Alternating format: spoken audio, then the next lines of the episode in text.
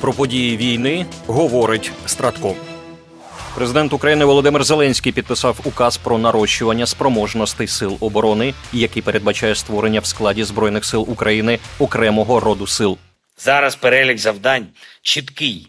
Спеціальні штатні посади під роботу з дронами, спеціальні підрозділи, ефективне тренування, систематизація досвіду, постійне масштабування виробництв і залучення найкращих ідей, найкращих спеціалістів у цю сферу. Це завдання і для армії, і для Міністерства оборони та уряду загалом. І щоб дати необхідну координацію в силах оборони, забезпечити належний рівень планування та якість логістики, в структурі збройних сил будуть створені сили безпілотних систем. Нагадаємо, що на необхідності виокремлення безпілотних сил неодноразово наголошував головнокомандувач збройних сил України генерал Валерій Залужний. В статті для CNN, яка вийшла минулого тижня, він написав, що в найближчій перспективі цитую найголовніше наше завдання буде полягати в прийнятті нової точки зору на форми і способи застосування сил оборони для досягнення перемоги. За словами головнокомандувача ЗСУ, головна причина зміни стратегії, способів і форм застосування військ розвиток військової техніки і озброєння, а особливо безпілотних систем. Відтак, безпілотні системи поряд із іншими новітніми видами озброєнь є чи не єдиним інструментом виходу з воєнних дій позиційної форми, які є у часі невигідними для України з цілої низки причин, написав генерал Валерій Залужний у своїй статті.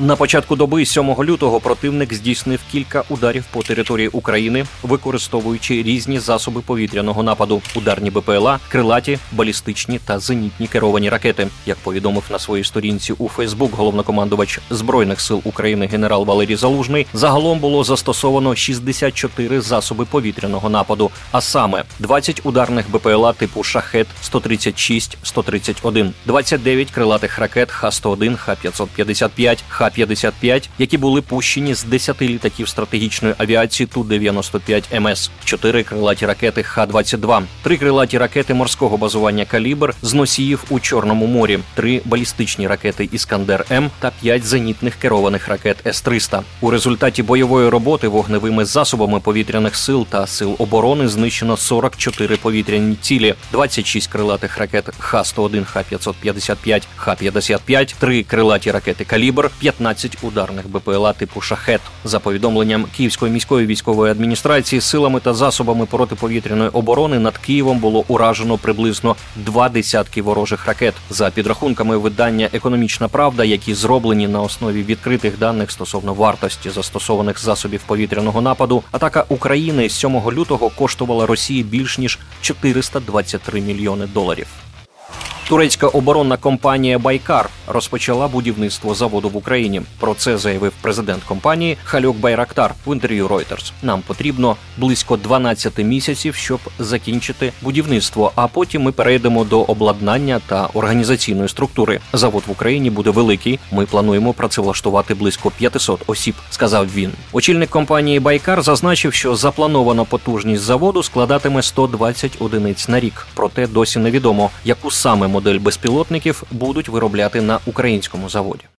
Протягом минулої доби відбулося 92 бойових зіткнення. Загалом ворог завдав 4 ракетних та 27 авіаційних ударів, здійснив 88 обстрілів з реактивних систем залпового вогню по позиціях наших військ та населених пунктах. В зоні відповідальності ОСУВ Хортиця на Куп'янському напрямку ворог штурмових дій не вів. На Лиманському напрямку українські воїни відбили 21 атаку окупантів. На Бахмутському напрямку силами оборони відбито 12 атак противника біля населених пунктів Богданівка та Кліщіївка Донецької області.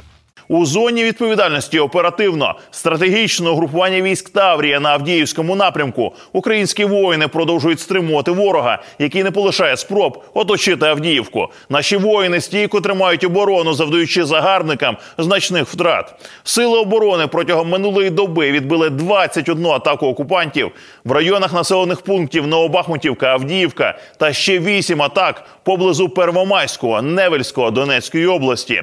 На Мар'їнському напрямку напрямку українські воїни продовжують стримувати противника неподалік Георгіївки, Побєди та Новомихайлівки Донецької області, де відбили 20 атак. Втрати ворога за добу становили 890 окупантів, 7 танків, 22 бойові броньовані машини, 20 артилерійських систем. Конгрес США відхилив законопроект республіканців, який передбачав надання Ізраїлю майже 18 мільярдів доларів. При голосуванні його підтримало 250 конгресменів, в той час як для прийняття було необхідно 290 голосів. Зауважимо, що виділення допомоги Ізраїлю, одному з найбільших одержувачів зовнішньої допомоги США, традиційно користується потужною двопартійною підтримкою в Конгресі. Але багато опонентів назвали законопроект Палати представників політичним прийомом республіканців. До голосування, а саме 5 лютого, у Білому домі заявили, що президент США Джо Байден накладе вето на окремий законопроект з допомогою Ізраїлю і без фінансування підтримки України у разі його схвалення в Конгресі. Адміністрація наполегливо закликає обидві палати конгресу відхилити цей політичний трюк і натомість швидко направити на стіл президента двопартійний закон про надзвичайні національні заходи безпеки на додаток до асигнувань, заявило тоді адміністративно-бюджетне управління Білого Дому. Як відомо, президент США підтримує ширший законопроект, який передбачає допомогу Україні та Ізраїлю, а також фінансування для посилення безпеки кордонів США.